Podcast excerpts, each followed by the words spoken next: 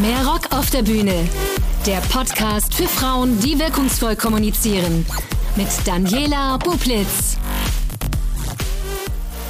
Nur 15 Prozent der Sportberichterstattung handeln von Sportlerinnen. Das ist ungerecht und wenn man es mal richtig sacken lässt, eigentlich ist das auch empörend. Auf jeden Fall ist es ein Zustand, den man ändern muss. Und wie das gelingen kann, was das mit Sportmarketing zu tun hat, mit Sendezeit, vielleicht auch mit dem Mindset von Journalistinnen, vielleicht auch mit unseren Sehgewohnheiten, darüber rede ich heute mit Felicia Mutterer. Felicia ist Journalistin, Unternehmerin, unter anderem ist sie Gründerin und Geschäftsführerin der Agentur Achtung Broadcast, einer Berliner Spezialagentur für Podcast.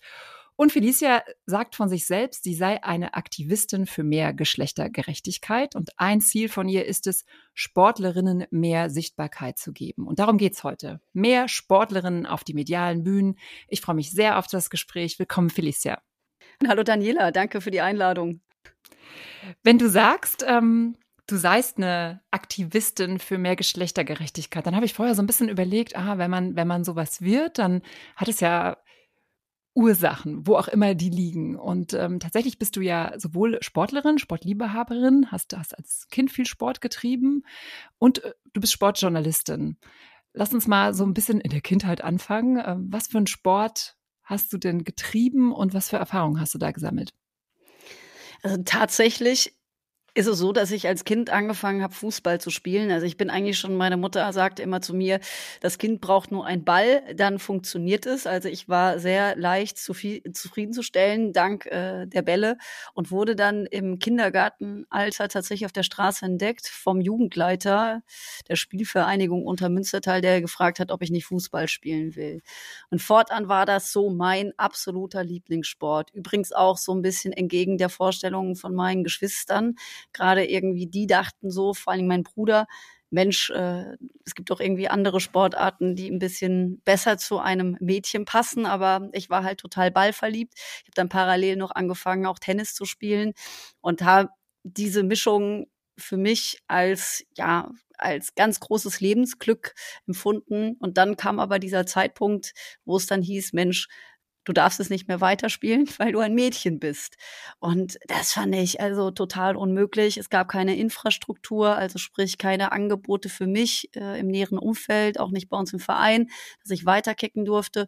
Und das hat mich, glaube ich, irgendwie tief geprägt. Also ich fand das fürchterlich ungerecht. Meine Eltern haben dann auch noch gesagt, ja, wir können dich jetzt auch dich nicht irgendwie nach Freiburg fahren. Da hätte es beim SC Freiburg die Möglichkeit gegeben, auch weiterhin Fußball zu spielen, aber das war organisatorisch nicht möglich. Und dann musste ich halt aufhören und fand mhm. das nur so semi-cool. Wie alt ja. warst du da? Wie alt war ich da? Ähm, das war noch vor der C-Jugend, ich glaube so 13, 14. Es war ja sowieso so, ich, ich habe davor auch schon, vielleicht muss man das noch dazu sagen oder ich dazu sagen, es war total verrückt, weil wenn man als Mädchen dann auch mit den Jungs spielt und ich war eigentlich, es gab immer mal wieder Mädchen, die dann noch mit in das Team kamen, aber die haben immer recht schnell wieder aufgehört. So war ich dann über die Jahre hinweg immer die einzige und oft auch die einzige in den Ligen, die da eben als Mädchen auf dem Platz stand und das hat oft äh, die gegnerischen Teams haben das immer auch zum Anlass genommen, irgendwie dumme Sprüche zu machen. Also ich kenne das irgendwie auch nur, dass man dann immer auch irgendwie so hervorsticht und es irgendwie so zum großen Thema wird. Und ich fand das halt total Banane, weil ich irgendwie dachte, meine Güte, also was unterscheidet uns denn jetzt hier gerade? Äh, und ihr dürft irgendwie alles und ich darf es irgendwie nicht. Und das war tatsächlich, glaube ich, ohne es jetzt, ja, das ist ja immer schwierig, so wie ich zu sagen, das war der Ausgangspunkt für vieles, aber ich glaube, dass mich das schon tief geprägt hat, weil ich das wirklich sehr ungerecht fand. Mhm. Für die, die sich nicht so auskennen mit Fußball, ist es so, dass man quasi gemischt geschlechtlich spielt, bis dann, so wie du gesagt hast, C-Jugend. Und dann müsste man in Frauen- oder Jung- oder Mädchen Genau, dann wird man separiert. Dann ist, ist das immer noch so? Zusammenzuspielen. Ja, ich meine, das ist immer noch so. Die Regelungen mhm. gibt es. Ich glaube, es gibt auch so Ausnahmeregelungen, aber im Grunde genommen ist es noch so. Aber es hat sich zum Glück, und da sind wir ja jetzt ein paar Jahre weiter, als es noch irgendwie in den 90er Jahren, dass sich jetzt halt auch mehr äh, Frauenteams äh, ja, gebildet haben, mehr Angebote auch da sind. Das ist auf jeden Fall der mhm. Fall. Was hat dich denn so begeistert am Fußball? Ach, also wie gesagt, ich liebe wirklich Bälle und ich finde äh, Teamsport einfach richtig gut und ich liebe es auch Tore zu schießen und mag irgendwie dieses äh, Fußballstrategische. Äh, da kann man den Kopf abschalten lassen. Also es geht mir heute noch so, wenn ich in meiner Freizeit ab und zu mal noch Fußball spiele, dann finde ich das heute noch richtig gut. Und ich habe halt einfach Freude am Spiel. Ich bin jemand, der, also auch auf dem Tennisplatz ist es so, ich spiele, weil ich irgendwie Freude habe, mit dem Ball was zu machen. Ich liebe spektakuläre Bälle, ich liebe spektakuläre Tore und insofern ist es sowas, was ich auch sehr viel mit, mit Technik tatsächlich verbinde.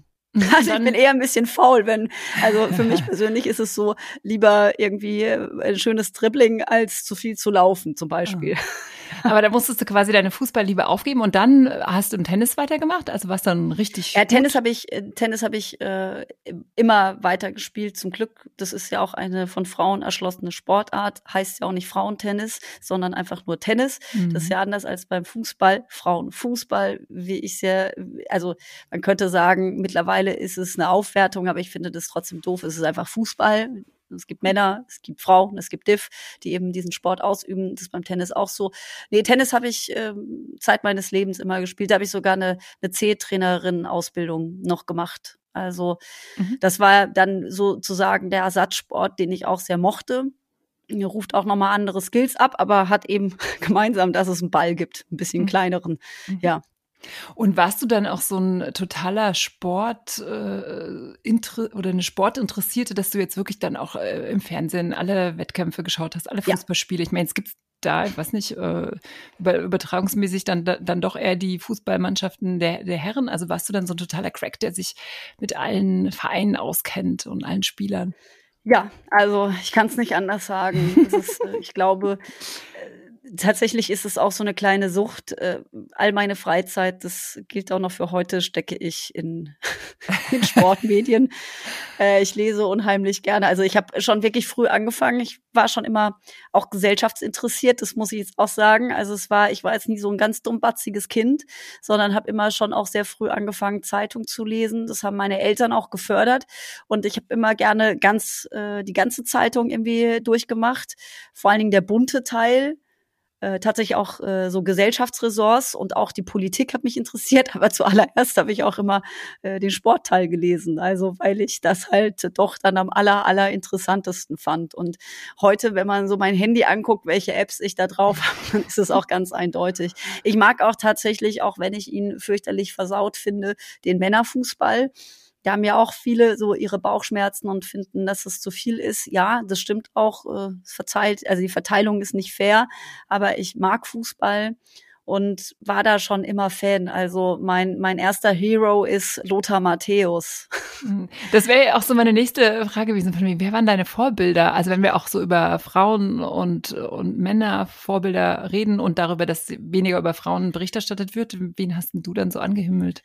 Ja, also angehimmelt habe ich tatsächlich Lothar Matthäus. Deswegen hatte ich auch meine erste Rückennummer, war die Nummer 8, die er bei Gladbach hatte. Er ist ja dann bei den Bayern mit der 10 auch dann später aufgelaufen. Aber den fand ich total gut. So ein Mittelfeldmotor, der so ein bisschen kräftig über den Platz geht und auch äh, ja feine Pässe spielen konnte.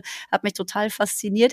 Ich war aber auch schon früh interessiert. Mir sagte auch Heidi Mohr was, die so viele Tore für unser DFB-Team geschossen hat bei den Frauen. Aber so richtig Fan war tatsächlich Lothar Matthäus, äh, mhm. ja, war er es. Und ansonsten noch Steffi Graf beim Tennis. Ja, stimmt. Jetzt ähm, gehen wir mal weiter so ein bisschen in deinem Leben. Ähm, du bist ja, habe ich ja vorher schon gesagt, du bist Journalistin geworden. Ähm, war das immer klar, dass das so dein Berufswunsch ist oder hast du auch so ein bisschen mit Sport geliebäugelt?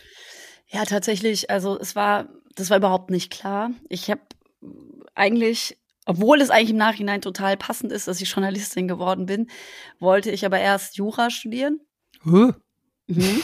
Weil ich irgendwie dachte, äh, das ist so ein Beruf, wo man Gerechtigkeit ausüben kann. Das haben mir dann irgendwie sehr viele Lehrkräfte versucht auszureden, weil sie nämlich gewusst haben, äh, ja, Felicia hat äh, vieles, aber nicht so viel Sitzfleisch. Und für dieses Studium braucht man aber sehr viel Sitzfleisch. Meine Mutter sah das ähnlich und hatte da auch irgendwie so ein bisschen äh, auf mich eingewirkt. Ich soll mir doch lieber was anderes überlegen. Und dann war natürlich das Sportstudium eine Option. Aber da muss ich jetzt dazu sagen, mein Körper ich habe ja vorhin schon gesagt, äh, beim Fußball fasziniert mich die Technik, ein bisschen was mit dem Ball zu machen. Was mir nicht so liegt, ist dieses harte körperliche. Das liegt aber auch daran, dass ich relativ dünn bin. Also es ist so äh, ne, harter körperlicher Einsatz der legt mich dann auch schon mal länger flach, weil ich dann wieder irgendwie was hab. Und meine Mutter sagte, also sie glaubt nicht, dass ein Sportstudium das Richtige für mich ist bei deinen Rückenproblemen und diesem und jenem. Und hat gesagt, aber werd doch Sportjournalistin. Und ich hatte als Schülerin, also ich war bei so einem französischen Austausch und habe da auch schon so als äh, Schulreporterin gearbeitet, äh, sogar Artikel auf Französisch geschrieben, was mir heute mm. also ein komplettes Rätsel ist, wie ich das hinbekommen habe, aber das nur am Rande bemerkt und hatte auch schon äh, Leserinnenbriefe an die Bayerischen, an die Bayerische Zeitung verfasst zu Schulzeiten, weil ich mich da so äh, über die lokale Politik so aufgeregt habe. Also ich war schon immer, sagen wir es mal so, meinungsstark und hatte irgendwie auch so ein gewisses Sendungsbewusstsein, hatte viel Spaß an Recherchen. Äh, und deswegen war das eigentlich äh, sehr passend und meine Mutter hatte dann da sowas geweckt bei mir. Und dann habe ich gedacht, okay, ist ja eigentlich eine ganz gute Idee. Und ja, dann habe ich tatsächlich auch ein Jahr nach dem Abi dann auch angefangen, so richtig bei der Badischen Zeitung damals ja als Journalistin erst über ein Praktikum und dann über eine freie Mitarbeit zu arbeiten. Und das zog sich dann ja auch durch mein Studium durch. Dann bin ich zum WDR und bin dann beim SWR gelandet und habe dann nach meinem Studium auch beim SWR ein journalistisches Volontariat gemacht und ja, habe mich da dann ausgetobt äh, journalistisch und äh, bin da auch froh drüber. Und bist ja dann noch. da in der Sportredaktion gelandet? Genau, da bin ich dann nach dem Volontariat in der Sportredaktion gelandet als äh, Moderatorin von diversen Fernsehformaten wie Sport im Dritten oder Sport am Samstag, ja. Hm, wie lange ist das her? Nur, dass man so ein bisschen weiß, wie wurde ja, damals ist, noch Gott, Fernsehen gemacht? Ja, das ist, ähm, war noch eine andere Zeit. Also es gab äh, zwar, ich glaube, Facebook und sowas gab es schon und StudiVZ, aber war eine gänzlich andere Zeit. Mhm. Das war, ich bin in die Sportredaktion im Jahr 2008 mhm als Moderatorin. Ich hatte am 17.08.2008 meine erste Live-Sendung. Das werde ich auch nie vergessen. Ja, also da, da ging das los. Und äh, ja, da konnte ich dann halt alles vereinen. Ne? Das war irgendwie für mich schon so ein Traum, der in Erfüllung ging. Mhm. Ja. Und kannst du mal ein bisschen beschreiben, also was war, wie sah die Redaktion aus? Wer war da so da? Wie haben die dich so als äh, blonde, schmale Frau, wie du dich eben auch beschrieben hast, äh, aufgenommen? War das irgendwie, weiß ich nicht, wurdest du da öfter mal herausgefordert? Ja, wurde ich. Ich kannte die Redaktion schon aus dem Volontariat. Man hat ja da immer so Stagen, wo man dann auch ein paar Wochen lang in den Redaktionen verweilt. Und ich wusste dann schon, wer da auf mich so zukommt. Ich war da grundsätzlich sagen wir es mal so, dann aber trotzdem überrascht, dass es doch auch so eine Herausforderung ist, sich da auch zu etablieren, weil damals war es einfach noch so, da hatte ich noch mehr das Gefühl oder ich habe dann plötzlich das Gefühl auch vermittelt bekommen, wenn man so mit einem Frauenticket in, in so eine Redaktion kommt, kommt das nicht bei allen gut an. War das ein Frauenticket? So ein Frauenticket? Ja, war das eins definitiv oder? Nö, also ich habe, ich habe, äh, also ich habe ganz schnöde wurde ich angefragt im Volontariat, ob ich bei einem Casting mitmachen äh, möchte. Ach, du meinst so das Moderations äh, genau, Moderatorinnen-Ticket genau, quasi. genau, genau, ah, ja. genau. Und hatte dann auch der Aussage nach dieses Casting auch an dem, glaube ich, irgendwie sechs, acht Leute teilgenommen haben, dann dank der Medienforschung, das ist ja auch immer so ein Prozess, gewonnen. Aha, okay. Also da wurde ich auf die Eins gesetzt und habe dann diesen Job bekommen, aber das zählt ja dann irgendwie nicht. Es ist dann irgendwie so, dass man dann oft einfach nur auf Frau sein reduziert wird, auf irgendwie eine optische Erscheinung und irgendwie klar, dass die das jetzt irgendwie machen darf und so. Und äh, plötzlich musste ich so, war ich in dieser Verteidigungsrolle zu sagen, aber ich bin eigentlich auch wahnsinnig kompetent. Ich mache das nicht erst seit gestern, sondern arbeite jetzt auch im Bereich Sport schon ähm, sehr viele Jahre, habe da Erfahrung, habe ein Volontariat hinter mir. Ich weiß schon, was ich tue. Das war nicht ganz so leicht. Und ich war da damals irgendwie auch ein Stück weit, glaube ich, ein bisschen zu naiv, was den Umgang dann auch damit betrifft. Also ich glaube, heute würde man sich viel eher oder würde ich mir viel eher noch ein Coaching zulegen. Und ich glaube aber auch, dass vieles, was damals irgendwie möglich war, auch seitens der Redaktion wieder so die Gebaren gegenüber auch, äh, also das war ja, also wir waren ja alle Kolleginnen und Kollegen, das würde heute auch nicht mehr das würde heute nicht mehr erlaubt sein. Das würde sofort, also da wäre schnell mal was bei Social Media. Mhm was ich so erlebt habe. Also es ist natürlich, ich habe auch ausgesprochen eine schöne Erfahrung gemacht, aber ich habe da auch die etwas derbere Seite des, des Sports äh, mitbekommen, mhm. um es so zu sagen, ja. Und ähm, mal unabhängig von den internen Re äh, Reaktionen, wie, wie, wie waren die von außen? Eine Frau, die über Sport redet. ja, ich war ja nicht die Einzige. Die Valeska Homburg, die heute mhm. Äh, bei Bayer Leverkusen die Kommunikation leitet, war damals auch ähm, die Frau, die auch schon da war, als ich kam. Und äh, es gab auch vor mir schon Frauen. Ich, es war, also ich, ich will das jetzt gar nicht irgendwie, äh, also es war von draußen, glaube ich, war die Aufregung gar nicht so groß. Und das hat sich dann eher, äh, ja, das ist ja auch bis heute irgendwie so, äh, an die Moderatorinnen hat man sich eigentlich gewöhnt. Es wird ja heute viel mehr, darf eine Frau auch Fußball kommentieren zum Beispiel. Ja, genau, so darf sie Entscheidungen ja. in genau. einem Spiel vornehmen. Genau. Aber an das Bild, dass da eine Frau am, am Spielfeld ran steht oder im Studio, Mhm. ich glaube, da hatten sich die Zuschauerinnen im Prinzip schon dran gewöhnt. Aber eben deswegen finde ich fast den Faktor, wie das intern gehalten ist, äh, war für mich eigentlich wichtiger, weil das waren die Leute, mit denen man auch montags in der Konferenz saß. Mhm. Ähm, tatsächlich äh, hast du ja dann auch be beobachtet und man kann wahrscheinlich auch sagen, ein bisschen angeprangert, äh, dass du festgestellt hast, dass das, was da so Bericht erstattet wurde, am Ende äh, geht es um, um Sportler. Wir haben ja eben schon gesagt, klar, die Fußballmannschaften waren dann eher äh, die, die mit den Männern, ähm, aber auch so, diese, diese 15 Prozent, das, was ich am Anfang gesagt habe, der Sportberichterstattung handeln von Sportlerinnen, das hast du ja tatsächlich beobachtet und auch analysiert und dann auch angesprochen. Kannst du davon mal so ein bisschen auch erzählen?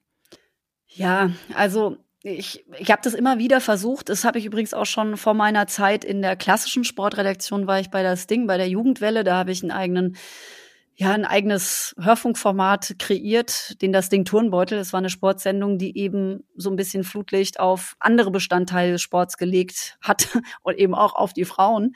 Äh, das war in dieser Form ein Novum in der Berichterstattung. Ich habe das immer wieder versucht, in, in einzelnen Themenblöcken auch unterzubringen, aber es ist ganz schwierig, damit, sage ich mal, in den Sende-Mainstream hineinzukommen. Das war natürlich dann eher so, dass das so die Themen waren, die Randthemen, die Randgruppen, über die berichtet wird. Da wird man so ein bisschen belächelt auch, ne, dass man sich dafür so ins Zeug legt und äh, als fürchterlich idealistisch äh, abgestempelt. Und manchmal kriegt man da auch so einen blöden Spruch, weil ich habe äh, ein mir sehr nahestehender Ex-Kollege sagte zu mir auch, der eigentlich ein super reflektierter Typ war, als ich mich dann so aufgeregt habe, äh, dass das halt eben immer auch so die Frauen so brutal ähm, ja erstens nicht vorkommen und zweitens ähm, auch in meinem Fall jetzt als Moderatorin immer viel härter behandelt werden, sagte der so so ein bisschen läppisch. Ja, es ist halt auch Sport heißt über Männer zu berichten. Und das fand ich irgendwie so eine so eine so eine Aussage, die die bei mir so ein bisschen dann hat die Faust ballen lassen. Mhm. Und ich finde auch äh, öffentlich-rechtlicher Journalismus ist eigentlich dafür da, natürlich den Leuten auch das zu zeigen, was sie gerne sehen wollen, aber ist eigentlich auch verpflichtet, allen anderen eine Bühne zu bieten. Und das habe ich irgendwie nie so richtig verstanden. Mhm. Aber lass uns doch da auch nochmal ein bisschen in die Tiefe gehen. Es gibt ja dann so Argumente, die wahrscheinlich so im Raum stehen, wie, ja, wenn die nicht so erfolgreich sind, die Frauen, dann kann ich nicht über die Bericht erstatten. Ähm, ich weiß nicht, was, was, du noch so gehört hast. Also, wie, was hast du denn dann so an Gegenargumenten aufgebaut? Oder, äh, ich meine, du machst ja auch Medien, was konntest du auch beobachten, ähm, was bei Frauen vielleicht auch einfach äh, an Professionalität äh, einfach im, im Drumherum, nicht, nicht in der Art zu, zu spielen oder Sport zu machen, gef gefehlt, ähm, so dass sie gar nicht so professionell und so erfolgreich wirken konnten. Ich meine, am Ende ist es ja auch, wenn wir auf Männer, Fußball, jetzt immer wieder beim Fußballbeispiel gucken, aber auch Leichtathletik, wenn man da drauf schaut, das ist ja auch viel das Drumherum und das Marketing, das dann Sachen groß und berichtenswert macht. Was hast du da so auch beobachtet? Ja, also wo soll ich da anfangen? Natürlich ja. beobachtet man viel und es gibt immer wieder, das ist ja ein Teufelskreislauf. Wer nicht sichtbar ist, der ist schlecht vermarktbar und hat dann auch keine Relevanz. Und ich glaube, es führt nie ein Weg daran vorbei und deswegen sind Medien auch wirklich so mächtig, dass eben die Sportarten, die abseits jetzt von, von Turnieren gibt ja auch andere Sportarten wie Hockey, Handball, Basketball, äh, oder ganz viele. Ich will jetzt auch da überhaupt äh, jetzt in der Aufzählung würde ich mhm. jetzt natürlich alle anderen Sportarten vergessen, aber es sind ja viele, die an den Rand gedrängt werden. Ne? Das ist ja ganz grundsätzlich so und die haben alle, das ist es nicht nur eine Frage des Geschlechts ganz grundsätzlich, sondern auch des der Sportart und Männerfußball hat eben ein großes Privileg, dass es permanent gesendet wird und deswegen auch sozusagen ein tolles Entertainment-Paket ist, was super sich vermarkten lässt. Bei den Frauen in diesem Volkssport, und das ist eben das, was für mich so der Hebel ist, am Fußball kann man das sehr exemplarisch machen. Es ist die beliebteste Vereins- Sportart für Mädchen und Frauen in Deutschland. Das wird immer wieder vergessen. Also wenn man im Verein irgendwie sportlich organisiert ist und da was macht im Team, dann ist es für die meisten Frauen Fußball. 1,2 Millionen sind es aktuell etwa. Und diese Frauen mit ihrem, Leuch mit ihrem Leuchtturmprojekt, sage ich jetzt mal, Bundesliga oder auch äh, DFB Frauenteam, das wurde ja immer vernachlässigt. Einerseits deswegen, weil eben immer das Argument kam, interessiert doch niemanden. Also wie oft ich das gehört habe und äh, das ist ja so, äh, es kann niemanden interessieren, wenn es niemand sieht. Also wenn wenn Sportarten immer nur irgendwo stattfinden, wo kaum Zuschauerinnen sind, weil darüber nicht berichtet wird, dann kommen wir da nie irgendwo hin. Deswegen finde ich, haben Medien natürlich einen wahnsinnig wichtigen Hebel, einen wahnsinnig wichtigen Hebel, indem sie sowas auch auf die Bühne hieven. Gleichzeitig werden sie aber Medien auch im Moment immer mehr entmächtigt, weil es natürlich Social-Media-Angebote gibt. Ähm, ne, die, die, die klassischen Sender verlieren an Relevanz zumindest in Teilen, weil es neue Plattformen und Möglichkeiten gibt, sich auch darzustellen. Das war vor ein paar Jahren einfach ein ganz großes Problem. Und wenn du nicht die Sichtbarkeit hast, dann bist du einfach auch nicht vermarktbar und dann kriegst du auch keine Relevanz. Das ist immer wieder dasselbe. Und am Ende des Tages, der sportliche Erfolg war da, der natürlich immer ein Grundstein ist. Also jetzt gerade die Frauen haben ja durchaus ähm, erfolgreichen Fußball sowohl in der Bundesliga als auch international gespielt, also auf Vereinsebene, als auch im, äh, im Nationaltress überzeugt. Aber das hat irgendwie nie gereicht, um das nachhaltig in die Welt zu tragen, weil sie nach eben diesen Momenten des Glücks, sage ich mal, immer wieder in der Versenkung verschwunden sind. Und was ja, glaubst du, wie es, ähm, wenn du jetzt auf die diesjährige EM schaust, ähm, die ja sehr erfolgreich gelaufen ist, wo es sehr positive Beiträge, Kommentare von allen Seiten gab, äh, wo ein Kanzler Scholz äh, mehr Geld gefordert hat für sie. Ähm, was ist denn dieses Jahr anders gelaufen, dass, dass, dass es auf so einer Welle, mal unabhängig vom, vom sportlichen Erfolg, dass, dass diese Welle so, so positiv ja auch von Männerseite, also natürlich gab es auch wieder äh, negative Kommentare, aber was ist dieses Jahr gut gelaufen? Ja, es ist vieles. Also erstens hat England bei diesem Turnier sich schon im Vorfeld äh, ja angeschickt, wirklich ein großartiges Turnier zu machen. Die wollten ja auch wirklich, dass es richtig groß wird. Das ist ihnen meiner Meinung nach gelungen. Also es ist ja ein Turnier gewesen, das alle Rekorde gebrochen hat. Äh, mhm. Live vor Ort in den Stadien waren knapp 600.000 Leute, so viele wie noch nie. Hier in Deutschland hatten wir ja auch Rekordquoten knapp 18 Millionen im Durchschnitt haben das Finale Deutschland gegen England geschaut, was ich unglaublich stark finde. Und darüber hinaus hatten wir auch hier, ich weiß nicht, mir kam es dieses Mal so vor, knallvolle Public Viewings. In Berlin hatten wir das. Wir hatten äh, ja bunt gemischte äh, äh, Zuschauerinnen, die sich dafür wirklich begeistert haben.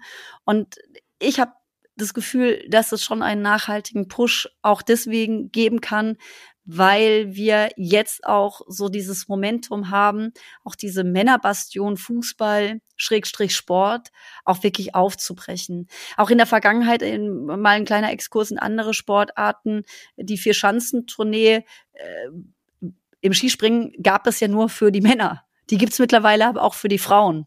Äh, was einfach was einfach großartig ist, dass sowas einfach ähm, na in die Köpfe kommt. Mensch, äh, es gibt doch da auch noch äh, die weibliche, die weibliche Fassung eines Sportes und nicht nur immer alles so dem Privileg der Männlichkeit ja ausgesetzt ist. Also ich glaube, das ist ist dieses Jahr oder oder wir sind jetzt an einem anderen Punkt. Ich kann jetzt auch gar nicht so richtig sagen, wann so ein Tipping Point war für diese Entwicklung. Ich habe auch schon für mich selbst so die Überlegung angestellt, ob es 2019 war. Da gab es übrigens auch eine Frauenweltmeisterschaft im Fußball. Da sind die Deutschen relativ früh ausgeschieden, aber es gab diesen Spot. Ich weiß nicht, kannst du dich erinnern von der Commerzbank mhm. mit den ja. Pferdeschwänzen? Ja, wir, äh, wir brauchen keine Eier, wir haben Pferdeschwänze. Ja, und ich habe tatsächlich das Gefühl, das war so ein Moment, also, dass da irgendwas geweckt wurde. Mhm. Also ich weiß es nicht, ich will jetzt nicht diesem Commerzbank-Spot äh, zu alles zuschreiben, aber ja. ich habe das Gefühl, da sind wirklich manche so ein bisschen aufgewacht, weil es ist ja immer, jetzt nur alleine alles auf Medien zum Beispiel zu schieben, geht ja auch nicht. Man braucht ja so einen Zusammenschluss, mhm. eben, dass auch Unternehmen sagen, Mensch, das ist aber für uns auch eine total spannende Fläche, auch in diesen Sport mhm. zu investieren. Wir sehen darin vielleicht im Moment noch nicht ähm, das, was der Männerfußball zu bieten hat, aber perspektivisch ist da eben äh, Gold zu finden, sozusagen. Mhm. Ja. Aber das, das führt mich zum, zum super Punkt, weil ich fand, der Spot hatte das auch so ein bisschen. Der hatte natürlich dieses Frauen-Power, Frauen-Empowerment so ein bisschen Sexiness, aber so äh, so stark starke Frauen, die die selbst entscheiden und ähm, vielleicht äh, haben es auch ein paar Zuhörer äh, gesehen, aber ich glaube du bestimmt. Es gab ja vom ZDF auch diese Geschichte dieses DFB Frauenteams und da wurde auch so ein bisschen geschildert, wie hat man denn versucht, die zu vermarkten und da gab es ja auch mal so, also es würde mich jetzt auch interessieren, wie seine Einschätzungen sind, dieses,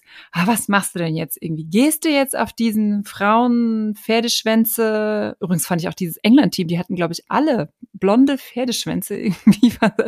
Keine Ahnung, also geht man auf diese ähm, Geschichte und muss man so ein bisschen Sexiness bei Frauen verkaufen oder eben nicht? War es in diesem Jahr auch diese Mischung aus? Also ich bin überhaupt kein Fußballexperte, äh, aber ich habe die auch spielen und spielen sehen und habe danach dann so allen erzählt, die nicht geguckt haben, von wegen, oh, das ist doch so langsam Frauenfußball. Und ich so, nee, die waren überhaupt nicht langsam, die waren total schnell, die waren total gut. Dieses Thema Fairness, dass die Leute auch so ein bisschen äh, satt sind, das, was sie so bei den, bei den Männern sehen. Aber eher auf meine Frage, also dieses, dieses Vermarktungsding bei Frauen ist ja bei Leichtathletik das Gleiche. Da reden wir aber auch so ein Stück weit über Kleidung auch, ne? Also bei Leichtathletik finde ich das immer wieder. Ich denke, oh, warum diese Hosen hatten wir bei den Beachballerinnen äh, mhm. auch. Das finde ich bei einer Frau, die das dann als Profisportler macht, auch nochmal eine andere Frage, als wenn wir dann beim Vereinssport zwischen, weiß ich nicht, ab zwölf aufwärts bis 18 muss ich da so Hosen anhaben. Also wie viel Sexiness braucht das Produkt? Das ich vermarkte? Ähm, wo ist da der Grad? Was und da kommen wir vielleicht auch ein bisschen auf äh, dein Engagement auch mit Victoria äh, Berlin. Ähm, wie, wie geht dir das an? Du stellst immer Ja, jetzt habe ich jetzt habe ich alles zu weit gemacht. Fang ja, also, einfach an. nein, es ist es ist so, ich denke immer, äh, immer wenn du eine Frage stellst, kommen mir schon du stellst immer tausend Antworten und dann vergesse ich immer dann am Ende äh, nicht, dass ich dir nicht zuhöre, aber es ist es ist ja auch, äh, deine Gedanken sind super spannend. Also ich fange mal jetzt so an. Sexiness in Form von die Frauen dürfen nur wenig anhaben, finde ich total bescheuert. Ne? Und die Ausstellung des weiblichen Körpers in der Form, dass da, dass da Sexiness dann immer sofort mit Nacktheit verbunden wird und äh, die Vermarktbarkeit nur damit einhergeht, dass es so ein, ein Prototyp der Weiblichkeit dann irgendwie gibt, der dann von jedem Unternehmen gern genommen wird. Ich habe beim Spot, da will ich kurz einhaken, weil du darauf so äh, jetzt dich auch bei deiner Aussage zumindest ein bisschen gestützt hast, dass du so im Kopf hatte, alle sahen irgendwie gut aus, alle hatten diese Pferdeschwänze. Ich kann mich da, ich musste erst gerade mir diesen Spot nochmal vergegenwärtigen, weil ich irgendwie nur so auf den Inhalt auch immer so gepolt war. Ich fand die Aussage einfach total stark, ne? Also mhm. äh, und habe irgendwie schon wieder vergessen gehabt, wie die eigentlich genau aussehen. Also äh, ich wollte nur sagen, irgendwie fand ich ja. Also und sie waren ja auch nicht, die, also Regeln, ich könnte jetzt auch gar kein Gesicht in dem Sinne sagen. Ich glaube tatsächlich, die sind in diesem, in diesem, den Trikot, ne, ich mache mir den Zopf ne? fertig und dann ja. gehe ich los. Das ist tatsächlich das, was, was hängen bleibt. Und vielleicht ist es dann auch gar nicht Sexiness, sondern Selbstbewusstsein. Ich fand das Coolness und ich würde auch eben sagen, ich glaube, es ist schon, um einfach interessant zu sein, glaube ich, sollte man halt immer selbstbewusst auch auftreten. Das gilt in jeder Lebenslage. Es ist immer schwierig, als Opfer irgendwas zu wollen oder für andere attraktiv mhm. zu sein. Also das ist schon bei der Beziehungsanbahnung so.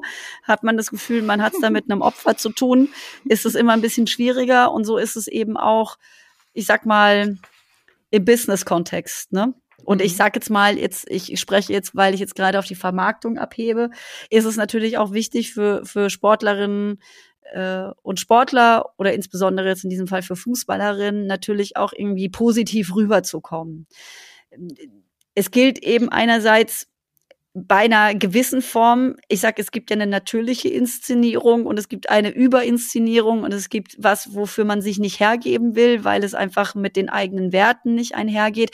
Aber was, was auf jeden Fall, also über das kann man alles diskutieren, aber ich glaube, was einfach wichtig ist, selbstbewusst zu sein, so in der Art auch, wie man nach außen auftritt und wie so eine Außenwirkung ist und wie dann auch im besten Fall so eine Vermarktung aufgebaut sein soll. Und weil du jetzt auch gerade Victoria angesprochen hast, das ist zum Beispiel auch unser Ziel, was wir vorhaben. Ich habe ja gemeinsam mit, genau, kannst du genau, schilder mal kurz irgendwie, dass man das auch äh, für die, die es nicht mitbekommen haben, versteht, was ihr da gemacht habt. Ja, ja, sehr gerne. Ich gehe auch davon aus, dass es nicht alle mitbekommen haben. Deswegen gemeinsam mit fünf Frauen habe ich ein Frauenteam übernommen, das gerade in der Regionalliga Nordost spielt. Das ist der FC Victoria Berlin.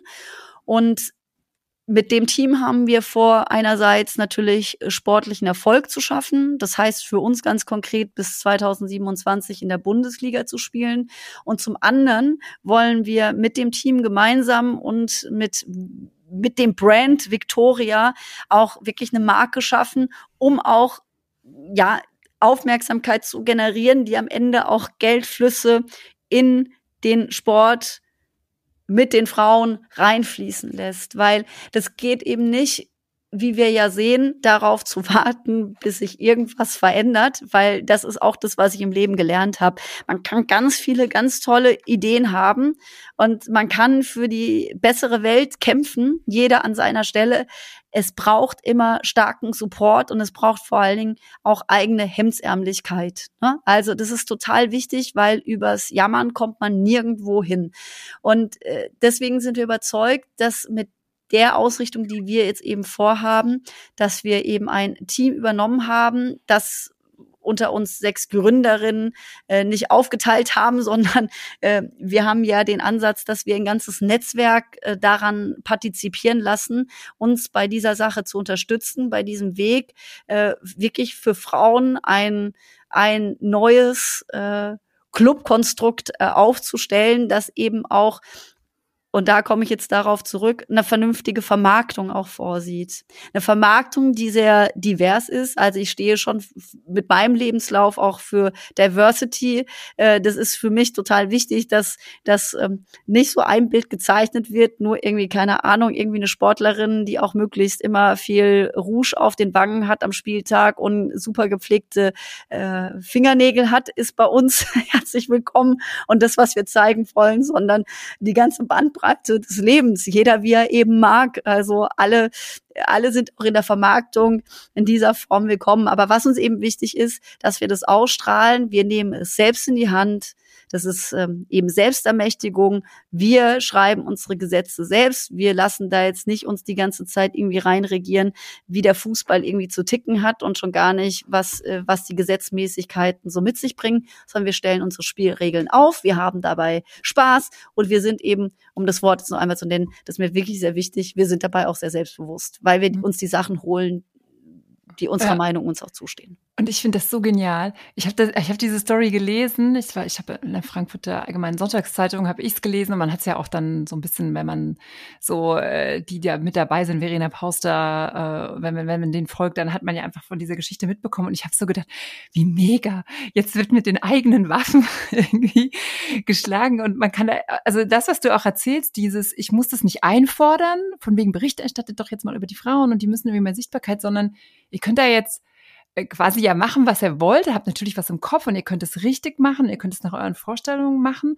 Und na klar, es muss ja auch sportlicher Erfolg her, ohne den wird es nicht gehen. Also es sei denn, die Story wird sein, irgendwie ist traurig, aber nee, ich glaube eigentlich an diesen sportlichen Erfolg. Und dann wird es einfach so eine coole Story, da, da bin ich total von überzeugt. Also ich finde es einfach mega cool. Genau, also ich will nur sagen, natürlich ist es eben nicht nur, dass wir jetzt hier die ganze Zeit nur von Spaß reden und nicht nur von medialer Sichtbarkeit und Vermarktung des Einstrang, den wir zu berücksichtigen haben. Aber für uns geht es natürlich ähm, in erster Linie auch darum, wirklich professionelle Strukturen zu schaffen, weil die unserer Meinung nach natürlich dann auch Basis für alles andere sind. Mhm. Aber das ist nochmal ein guter Punkt. Äh, sportlicher Erfolg hat man auch jetzt, als die ähm, Leichtathletik-WM war, war das ja auch wieder dieses Thema. Wie viel Support äh, brauchen SportlerInnen? Also da, da reden wir ja wahrscheinlich nicht nur von Frauen, aber vielleicht kannst du ja auch nochmal mit, mit dem Blick auf Frauen und Frauensport, Frauenmannschaftssport schauen. Ähm, was was braucht es da deiner Meinung nach auch äh, generell hier in Deutschland, äh, dass ja jetzt, du kannst es für Victoria Berlin äh, sagen, was, was brauchen die, damit die erfolgreich sind? Wie viel Professionalität, äh, wie viel Geld vielleicht auch? Ähm, was braucht es aber vielleicht auch an Infrastruktur? Du so als Sportliebhaberin, was ist da dein Blick drauf? Naja, also also es braucht also sportlicher Erfolg, ja, den brauchen, also den brauchen, glaube ich, alle, alle, die eben ins Rampenlicht wollen mit dem Sport. ja, und wenn man was erzählen will, ist es immer besser als ähm, äh, die ganze Zeit nur eine Leidensgeschichte, auch wenn ich Versagen und äh, Niederlagen auch zum Beispiel auch gehört auch im Sport dazu. Aber um wirklich erfolgreich etwas zu gestalten, ist sportlicher Erfolg eben sehr wichtig. Und darüber hinaus brauchen wir einfach eine Infrastruktur, die die ist äh, Mädchen und Frauen, also ich bleibe jetzt trotzdem mal beim Fußball, weil damit kenne ich mich jetzt tatsächlich am besten aus, äh, die eben äh, es möglich macht, dass auch Mädchen und Frauen nicht mit Fußball aufhören müssen, wenn sie nicht mehr mit den Jungs mitspielen äh, können, sondern dass sie eben immer ein Anschlussteam haben, das auch in erreichbarer Nähe ist. Also das fängt schon da an, dass man in der Breite da ansetzen muss. Und ich glaube auch, was ich immer super spannend finde, ich habe eine Freundin, die hat ein, eine Tochter im, im Kita-Alter, habe ich gefragt, was machen die denn da eigentlich für Sport? Ne? Und es ist irgendwie total klar, dass da auch eher die Jungs halt zum Kicken rausgehen und äh, du als Mädchen immer so zu sagen die einzige bist, weil du auch nicht aktiv dazu aufgefordert wirst. Äh, also ich glaube, da gehört auch nochmal so eine Veränderung des Mindsets dazu, was so die Geschlechterrollen betrifft, ganz grundsätzlich. Mhm. Kannst du mir da folgen? Also ich glaube, ja, das ja, fängt total. schon früh an. Genau. Das Aufbrechen von Geschlechterrollen. Was dürfen denn eigentlich Mädchen? Was dürfen denn Jungs? Also ein Junge darf nicht weinen, ein Mädchen darf nicht Fußball spielen und so weiter und so fort. Da hat sich natürlich schon viel bewegt in, in den vergangenen Jahren. Aber ich habe immer noch das Gefühl, das sitzt tief. Also es passiert immer wieder, äh, dass, dass auch, ja, manchmal Väter, ich komme ja aus dem Schwarzwald, äh, da wurde ich auch schon mal gefragt, ob, äh, ob das eigentlich äh, sinnvoll ist, die Tochter Fußball spielen zu lassen. Beim Jungen war es gar keine Frage, dass es so ist, ne? Äh, dass der Fußball spielen darf und soll. Und bei Mädchen wird es dann so mit Fragezeichen versehen. Und ich glaube, da gibt es generell im Mindset noch viel zu tun. Damit fängt es an. Aber darüber hinaus brauchen wir eben eine vernünftige Infrastruktur. Wir müssen es schaffen, um jetzt auch wieder beim Fußball zu bleiben, die, die Frauen-Bundesliga eben auch ins Rampenlicht zu setzen. Das heißt, nicht irgendwo ja, äh, die Spiele hinter Bezahlschranke zu zeigen, wo unsere Nationalspielerinnen Woche für Woche auflaufen, sondern dass es dann eben auch zugänglicher wird, dass eine breite Masse auch an diesen Spielen partizipieren kann, dass man eine Begeisterung schafft, dass die Leute auch mal in die Stadien gehen. Und äh, ich glaube, du hast es vorher schon mal angesprochen, das Umfeld für äh, des, des Fußballs mit Frauen ist viel familienfreundlicher. Also ganz mhm. viele, die irgendwie sich für Fußball interessieren und mal bei den Männern im Stadion waren und dann bei den Frauen wissen, von was ich irgendwie jetzt gerade spreche. Und es ist auch, es gibt so einen UEFA-Report, da ist es auch festgehalten, dass dieses Umfeld eben viel nahbarer und viel familienfreundlicher ist, weil es eben noch nicht so überdimensioniert ist. Mhm. Und ich glaube, das ist aber total wichtig, das muss man in den Alltag transportiert bekommen sonst ist es einfach schwierig. Also nur so diesen Turniereffekt zu haben für die einzelnen Sportarten ist schwierig. Mhm. Also bei den Leichtathletinnen sehen wir ja auch ähm, unsere Weitspringerin, jetzt habe ich gerade den Namen vergessen. Äh, Malaika Mihambo ist ein, ein super Beispiel, als Leichtathletin sich auch in den Fokus zu springen. Aber was musste die dafür jetzt auch für Erfolge haben, um dieses Rampenlicht auch wiederum zu bekommen? Ne? Mhm. In Teamsportarten ist es einfach, äh, äh ist es eben, also der Frauenfußball und da will ich vielleicht doch noch eine Sache ausführen, weil ich ja die Geschlechter Rollen ja gerade auch schon einmal angesprochen habe, worunter Frauen im Fußball ja auch massiv in der Vergangenheit zu leiden hatten, waren diese Nachwirkungen von diesem Verbot auch zwischen 1955 und 1970 durfte ja gar kein Fußball mit Frauen gespielt werden. Und sowas wirkt gesellschaftlich ja nach, ne? Weil damals gab es ja so eine Art von Verschwörungstheorie gegen gegen äh, Fußballerinnen. Das ist äh, gesundheitsgefährdend und äh, nicht moralisch und weiß was für Berichte es da alles irgendwie gab. Und das wirkt natürlich gesellschaftlich nach. Und dann war es ja so, dass alle immer gesagt haben: Okay, wenn du Fußball spielst als Frau, dann kannst du ja gar keine richtige Frau sein. So eine Art doppelte Diskriminierung, die dann auch immer damit einherging. Und wenn man das wiederum weiß, dass die sich da so durchkämpfen mussten, ähm, muss man die Erfolge, die die dann erreicht haben, eigentlich noch viel mehr wertschätzen. Und ja. das führt mich zum Thema Geld. Was ist da dein, äh, deine, deine Forderung oder, oder, oder deine Meinung, ähm, als, als der Scholz, Bundeskanzler, das, das so eingefordert hat, als er darüber geredet wurde und auch nochmal so klar wurde, wie die müssen arbeiten gehen und dann nach der Arbeit trainieren, äh, unsere Nationalmannschaft und wie die, wenn man dann wiederum auf die Gehälter der Männer guckt. Ich habe dann so bei mir gedacht, da könnte ja jeder mal eine Million abgeben, dann wären die Frauen auch gut versorgt und könnten viel länger trainieren. Also ich habe mich dann auch eher über die mangelnde Solidarität der, der, der Männer also ich meine, die könnten ja auch einfach zum DFG gehen und das auch einfordern und sagen, wir wollen, dass unsere Frauennationalmannschaft besser bezahlt wird. Also ich habe mich eigentlich eher gewundert. Ich weiß nicht, was deine, dein Blick darauf ist. Ja, erstmal war ich ehrlich gesagt äh, überrascht, dass Olaf Scholz überhaupt das Thema gesetzt hat. Ich dachte, ja, das, ist auch, so ein einfach so rausgerutscht, oder? Ja, aber ich wusste nicht, ob er nicht so richtig auch, also inwiefern er wirklich informiert war darüber. Grundsätzlich bin ich immer froh, dass er es thematisiert hat. So wird das einfach nochmal breit diskutiert. Ich glaube, es geht gar nicht so sehr darum, immer mehr zu fordern, wenngleich wir natürlich unfassbar hohe äh, äh, Unterschiede haben. Ne? Unser bestbezahlte, unser bestbezahltester deutscher äh, Fußballer ist laut Schätzung der Toni Groß, der bei Real Madrid spielt, der bekommt äh, als Jahresgehalt 21 Millionen. Und unsere bestbezahlte Fußballerin ist die Jennifer Maruschan, die bei Olympique Lyon spielt und die bekommt 350.000 Euro im Jahr. Finde ich ehrlich gesagt auch schon wahnsinnig gutes Salär. Ne? Also das ist ja, da, da schlackern bestimmt auch ähm, der ein oder anderen Hörerinnen hier die Ohren. Das ist äh, ein gutes Einkommen.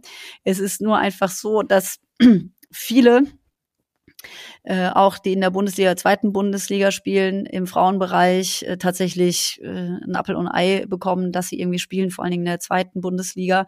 Und äh, das ist natürlich, also dieser Pay Gap ist enorm. Auf der Verbandsebene, das lässt sich jetzt, also vielleicht, ich mache jetzt erstmal diese Vereinsfußballzahlen, die ich jetzt gerade gebracht habe, sind natürlich nochmal was anderes, weil sie tatsächlich äh, privatwirtschaftlich im weitesten Sinne sind. Was der DFB als Verband macht, was die Prämienzahlungen betrifft, äh, finde ich auch. Ich finde die Idee von dir, super gut, auch mal das Männerteam dazu aufzufordern, sich dazu zu positionieren und vielleicht auch zu sagen, ja, wir setzen da ein Zeichen, wir geben was von unseren Prämien ab, auch wenn wir wissen, dass wir besser vermarktbar sind, weil wir so auch eine Treppe ermöglichen, auch für die Frauen hinaufzusteigen. Grundsätzlich geht es mir aber bei diesen ganzen Equal Pay Geschichten gar nicht so sehr darum, immer nur mehr, mehr zu fordern. Also ich fordere natürlich, dass die Frauen eine, ähm, eine Bezahlung bekommen, die ihnen zusteht. Aber mir geht es gar nicht so sehr darum, immer dieses Rad des Fußballs immer größer, immer weiter zu drehen. Ich glaube, wir könnten ganz grundsätzlich mal über eine Verteilung nachdenken, wo Gelder überhaupt hingehen. Ich finde es tatsächlich wirklich pervers, das ist aber meine ganz private Meinung, dass äh, Gehälter von einzelnen Personen äh, im Fußball, aber das gilt natürlich auch für andere Bereiche, die einfach vollkommen drüber sind. Äh, und Meinst du da Sportler oder Funktionäre? Äh, nee, ich meine jetzt tatsächlich in diesem Fall die Fußballer. Also wenn, was ja, will man okay. denn mit, was will man denn mit einem Monatsgehalt von so vielen Mille in, mhm. also das, das erschließt sich mir schon gar nicht mehr dieser ultimative Reichtum und äh, nichts liegt mir ferner, als den jetzt auch so ultimativ für die Frauen zu fordern im Fußball. Mir geht es eher darum, dass wir eine gerechtere Verteilung hinbekommen. Und vor allen Dingen jetzt in Schritt eins, aber da sind wir ja schon wieder bei politischen Diskussionen. Jetzt in Schritt eins geht es schon darum, äh, auch Gelder einfach ähm, umzuleiten. Äh, hin zu den Frauen zu bringen, dass dieser Weltsport, Fußball eben nicht mehr nur ein Männer-Weltsport bleibt, sondern auch für Frauen eine andere Zugänglichkeit schafft. Aber wie gesagt, es ist nicht nur die, die Diskussion ist mir zu oberflächlich, da immer nur über, über Equal Pay zu sprechen. Ja, ich glaube, Equal, ja, Equal Pay, glaube ich, kann, also da müsste einer abgeben und der andere, also einer sinkt, einer steigt, um da, also ich glaube, dieses hohe Ziel muss man, muss man wahrscheinlich gar nicht reichen. Mir ging es eher darum, dass die ein, ein Gehalt äh, verdienen, das ihnen möglich macht, professionell ihren Sport Absolut. auszuüben und sie nicht so doppelt belastet sind. Und ich glaube, das war manchen auch gar nicht bewusst. Ich glaube, manchmal gucken die Menschen auch von außen drauf und denken, naja, das ist halt auch eine Nationalmannschaft, die werden wahrscheinlich genauso diese super Bedingungen haben. Oder und wenn man dann genau drauf guckt, sagt man, oh, nicht. Irgendwie. und das, das ist eigentlich empörend. Hm? Glaubst du das, dass die Leute das wirklich denken? Also, also, ich komme wahrscheinlich schon aus so einer Blase, wo immer alle. Ach, du denkst, dass sie das nicht wissen? Doch, ich glaube. Du glaubst, also ich glaube, dass denen nicht bewusst ist, und das hat man ja jetzt bei der EM dann eher nochmal, als, als ja darum diskutiert wurde, dieses, wie die müssen richtig einen Beruf ausüben. Ich glaube aber, jetzt gucken wir da bei Fußball, ist nochmal was anderes. Ich meine, das sieht man ja bei anderen Sportarten, das wird ja immer dann, wenn sportliche Erfolge fehlen, wird ja dann drauf geguckt und gesagt, äh, ach, wie die müssen arbeiten und Sport treiben, Schrägstrich, oder sie müssen bei der Bundeswehr sein und werden dann so, weißt du, so hinter, hintenrum irgendwie über den Staat finanziert. Ähm, also dieses, dass du wirklich acht, zehn Stunden da an deinem Körper arbeiten kannst, ähm, um dann in der Weltspitze mithalten zu können. Ich glaube, das, äh, das erfordert einfach, dass du nicht irgendwie in ein Büro gehst. Und ich glaube, dass den Leuten, das zumindest im Fußball würde ich mal vermuten, man kann eine Umfrage machen, ähm, denen ist, die denken wahrscheinlich, wieso das doch, also die sind doch auch beim DFB. Ja, Bestimmt ja, dann ist das, weißt du? Kohle. Ja, da hast du natürlich recht, Daniela. Äh, kennst, du, kennst du die Geschichte von Andreas Köpke, unserem ehemaligen äh, Nationaltorhüter und Torwarttrainer bei den nee. Männern? Welche, welche Geschichte? 2019, dass er mal, ich glaube, es war in einer, bei einer Pokalauslosung im ersten, da hatte er einen Auftritt mit der Nationalspielerin Turit Knag, die nebenbei auch äh, an der Uni Köln ihre Dissertation geschrieben hat zu diesem Zeitpunkt. Und die waren da halt gemeinsam und dann hatte der Moderator gefragt, so, also wie, wie das die Turit Knag denn irgendwie schafft, alles äh, unter einen Hut zu bringen, also diesen Leistungssport und eben auch noch nebenbei diese Doktorarbeit zu schreiben. Und dann äh, sagte sie halt irgendwie so, das erfordert halt jede Menge auch Zeitmanagement, ne? Das halt immer alles sehr punktgenau zu machen, weil das ist ja auch das, Kurzer Einschub dazu. Frauen, die Fußball spielen, bringen ja viel mehr Opfer als Männer, ne? haben ja. keine Vorbilder, bekommen weniger Geld und müssen noch alles andere drumherum organisieren. Jedenfalls ähm, äh, fragte dann der Optenhöfel, der da moderiert hat, dann irgendwie den Köpke so, ähm, naja, ob das auch irgendwie was für die Männer wäre. Und dann sagte der so, naja, wir trainieren so viel, da ist keine Zeit dafür. Und dann war halt großes Entsetzen, weil die Frauen, also gerade unsere Nationalspielerinnen, die in den Spitzenclubs sind, die trainieren natürlich keine Minute weniger als, äh, als ja. die Männer. Hast du jetzt ja auch bei der EM gesehen, das hat sich ja schon enorm professionalisiert. Ja. Also das ist äh, Spitzenfußball, der den Männern äh, natürlich in den Grundkonstitutionen äh, nachsteht, wenn man das wirklich vergleichen will. Aber eigentlich sollte man das gar nicht vergleichen, weil es einfach klasse Fußball ist, ja. Mhm, nee, es war und ich habe mich ja. bei den Spielen dann auch habe ich so ein bisschen gedacht, ach, wenn es mal nicht mal bald so sein wird,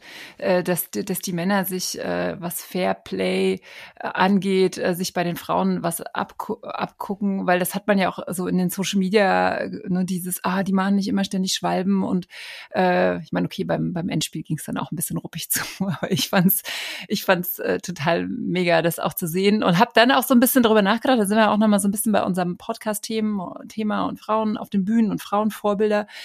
Ich mag überhaupt nicht äh, Fußball der Männer. Ich finde diesen Habitus schrecklich, ich finde diese Art, also kommt jetzt auch darauf an, wenn die sich immer alle anschreien und dieses Rotzen auf den Rasen, das geht für mich alles gar nicht. Und dann war das wirklich so bei den Frauen äh, so für mich, dass ich dachte, ah, ich kann da mitfiebern und das ist mehr so meine Welt. Das wird ja auch manchmal besprochen, dass man sagt, ne, für uns äh, Frauen, die wir, wenn man öffentlich agiert und immer wieder nur auf Männer trifft, äh, ist es so ein Agieren in einer Männerwelt versus Männer sind immer unter sich. Ne? Und auf einmal konnte man so, auch als sie sich gefreut haben, da die Engländerin, habe ich gedacht, ja, die freuen sich halt wie Frauen sich halt freuen. Das klingt jetzt total blöde irgendwie, aber die haben halt getanzt und man hat gedacht, ja, irgendwie.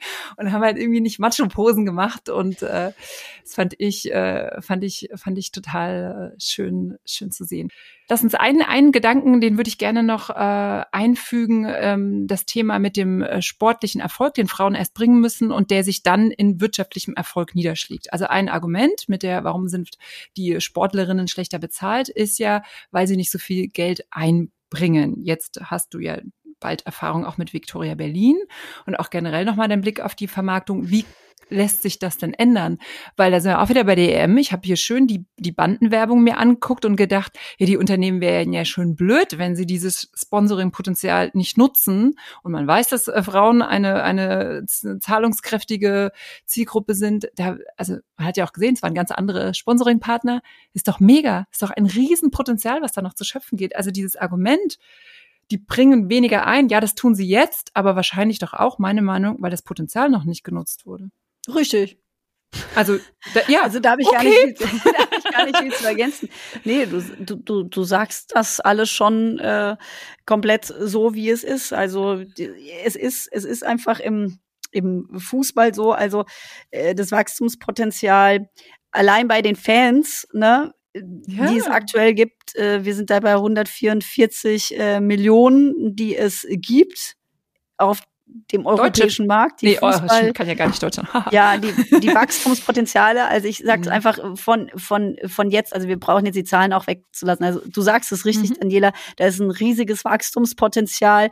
Wir haben jetzt ähm, zum Beispiel in der Fanszene das, was wir heute 2021 haben, prognostiziert der UEFA-Report für zwei 1033, dass sich das alles steigert um das 2,6-fache, was eine enorme Zahl ist an Leuten, Krass. die sich nach mhm. und nach eben auch für den Fußball mit Frauen begeistern können. Ne?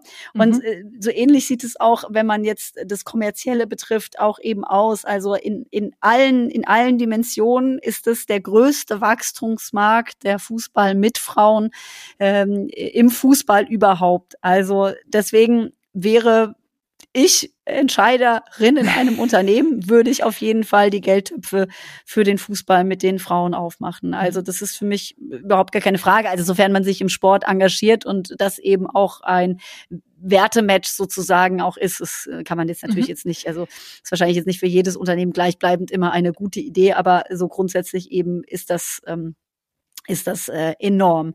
Und wir haben, äh, also ich glaube, der kommerzielle Wert liegt im Moment bei 116 Millionen Euro und wird für das Jahr 2033 auf 686 Millionen geschätzt. Also ja, was äh, den Fußball mit Frauen betrifft. Also das ist eine, eine ganze Menge und jeder, der eben nicht nur im Hier und Jetzt denkt, äh, kann sich eigentlich ausrechnen, dass es eine total mhm. kluge Idee ist der, ich wollte sagen, der kann ja dann einfach nur auf Victoria Berlin äh, schauen und sagen, eine sehr schlaue Entscheidung. Äh, vielleicht magst du da ein bisschen aus dem Nähkästchen plaudern. Wie, wie sind da eure Gespräche? Also trefft ihr, also jetzt ohne, dass da irgendwas im Detail nennen musst, aber trefft ihr da tatsächlich auch total offene Türen? Ja, das tun wir tatsächlich. Also wir sind sehr happy. Wir, also ich habe ja auch schon andere Dinge gegründet. Also so leicht ging es noch nie, auch ähm, ja. mit wirklich mit potenziellen Sponsoren auch ins Gespräch zu kommen. Und äh, ja, wir sind da gerade in den letzten Zügen, wer bei uns auf die Brust, auf den Ärmel und so weiter kommt und ähm, mit wem Sehr wir cool. auch arbeiten wollen. Wir haben jetzt so einen speziellen Fall. Bei uns geht es nicht nur darum, irgendwie ein Logo irgendwo abzudrucken, sondern wir suchen eben auch Partner, mit denen wir wirklich auch zusammen auch kreieren können. Mhm.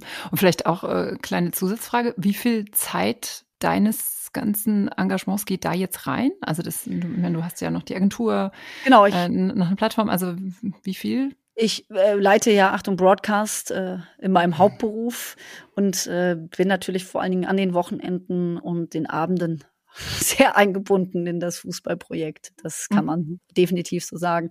Aber macht mir auch total Spaß. Ich bin jemand, ich arbeite super gerne äh, auch an Dingen, die mir Freude bereiten und das mache ich eigentlich schon mein ganzes Leben. Ich, wie gesagt, ich habe schon als äh, als Jugendliche angefangen in meiner Freizeit irgendwelche Artikel zu schreiben und hatte da irgendwie Freude dran und mich irgendwie zu engagieren.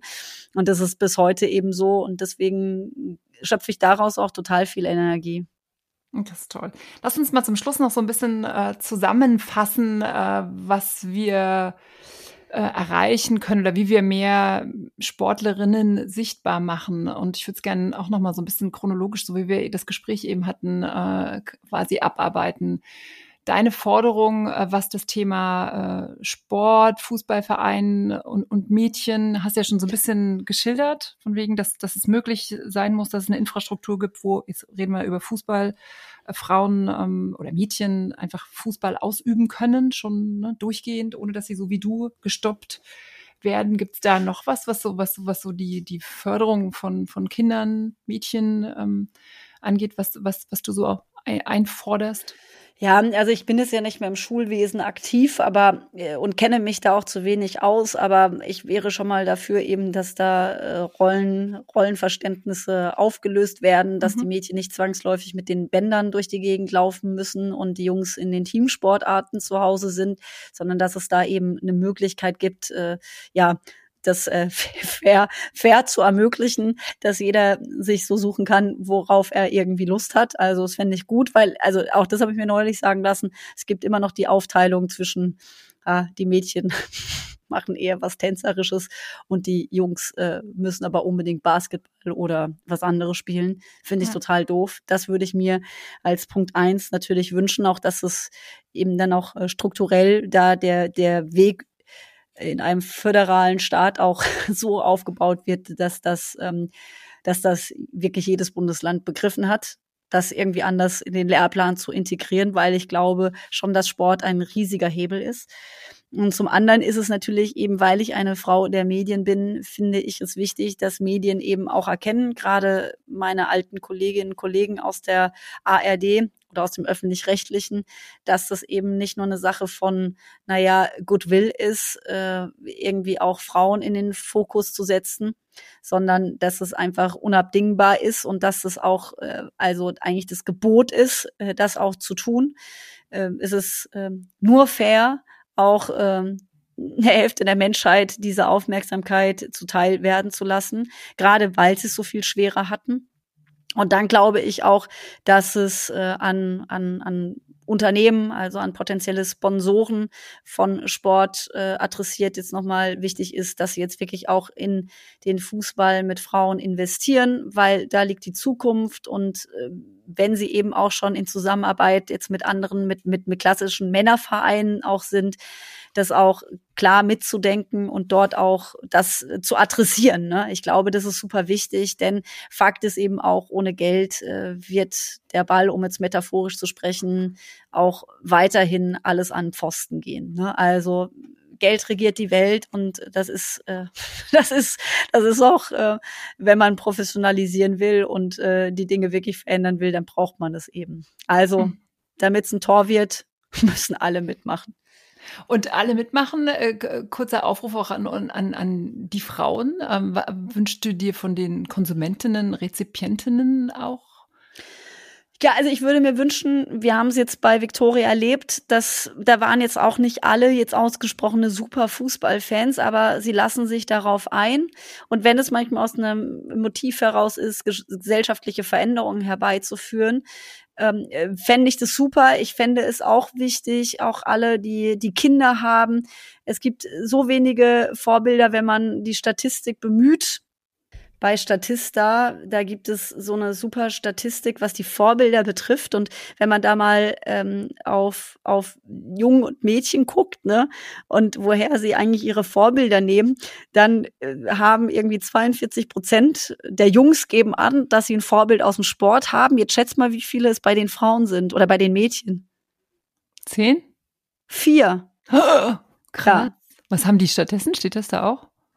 Was Wie bitte was? Dann, was haben die Mädchen dann stattdessen, wenn sie keinen Sport also haben? Also viele sind aus TV und Film, ja. die sie haben, aus dem Musikbereich. Ja. Ja, aber das finde ich schon echt krass, dass es da kaum, also dass scheinbar keine Ansprache da auch stattfindet für die Mädchen ne, im Sportbereich. Und das würde ich gerne verändern. Ich glaube, dazu können auch schon, also äh, das würde ich mir total wünschen, dass da alle, die in dieser Funktion sind, ob jetzt ähm, als ähm, professionelle Arbeitskräfte in Kindergärten, in Kitas oder in Schulen oder eben als Elternteil, dass man da irgendwie achtsam mit umgeht und ähm, den Kindern alles ermöglicht. Und dann eben auf den anderen Ebenen ähm, würde ich mir eben auch wünschen, dass Verbände und Vereine so ein bisschen dieses Patriarchale hinter sich lassen und auch äh, bereit sind, neu zu denken. Wir haben jetzt zum Beispiel mit dem Verein Victoria Berlin da wirklich einen super Partner, der bereit ist, auch ähm,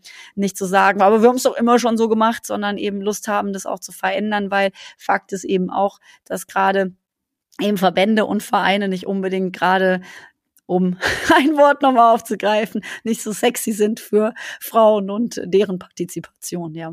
Das stimmt. Und je mehr die sich verändern, um, umso besser. Und ich glaube, die Zeit ist, ist reif äh, für Veränderungen. Das hat man ja jetzt, äh, hatten wir eben ja von der EM gesehen. Und auf der anderen Seite, glaube ich, alles das, was an Strömung in der Gesellschaft ist, was so gegen Diversität arbeitet und gegen Gendern und warum denn jetzt äh, auch noch Frauen im Fußball so ungefähr, äh, umso wichtiger, dass wir dann alle bei Victoria Berlin oder bei welcher Frauenmannschaft auch immer dann stehen genau. und genau das einfordern. Es ist quasi schon fast äh, hat äh, Solidarität und äh, ja, jetzt sind wir wieder bei dem Thema, wenn man für Geschlechtergerechtigkeit einstehen möchte, dann muss man auch da Sichtbarkeit und Engagement zeigen.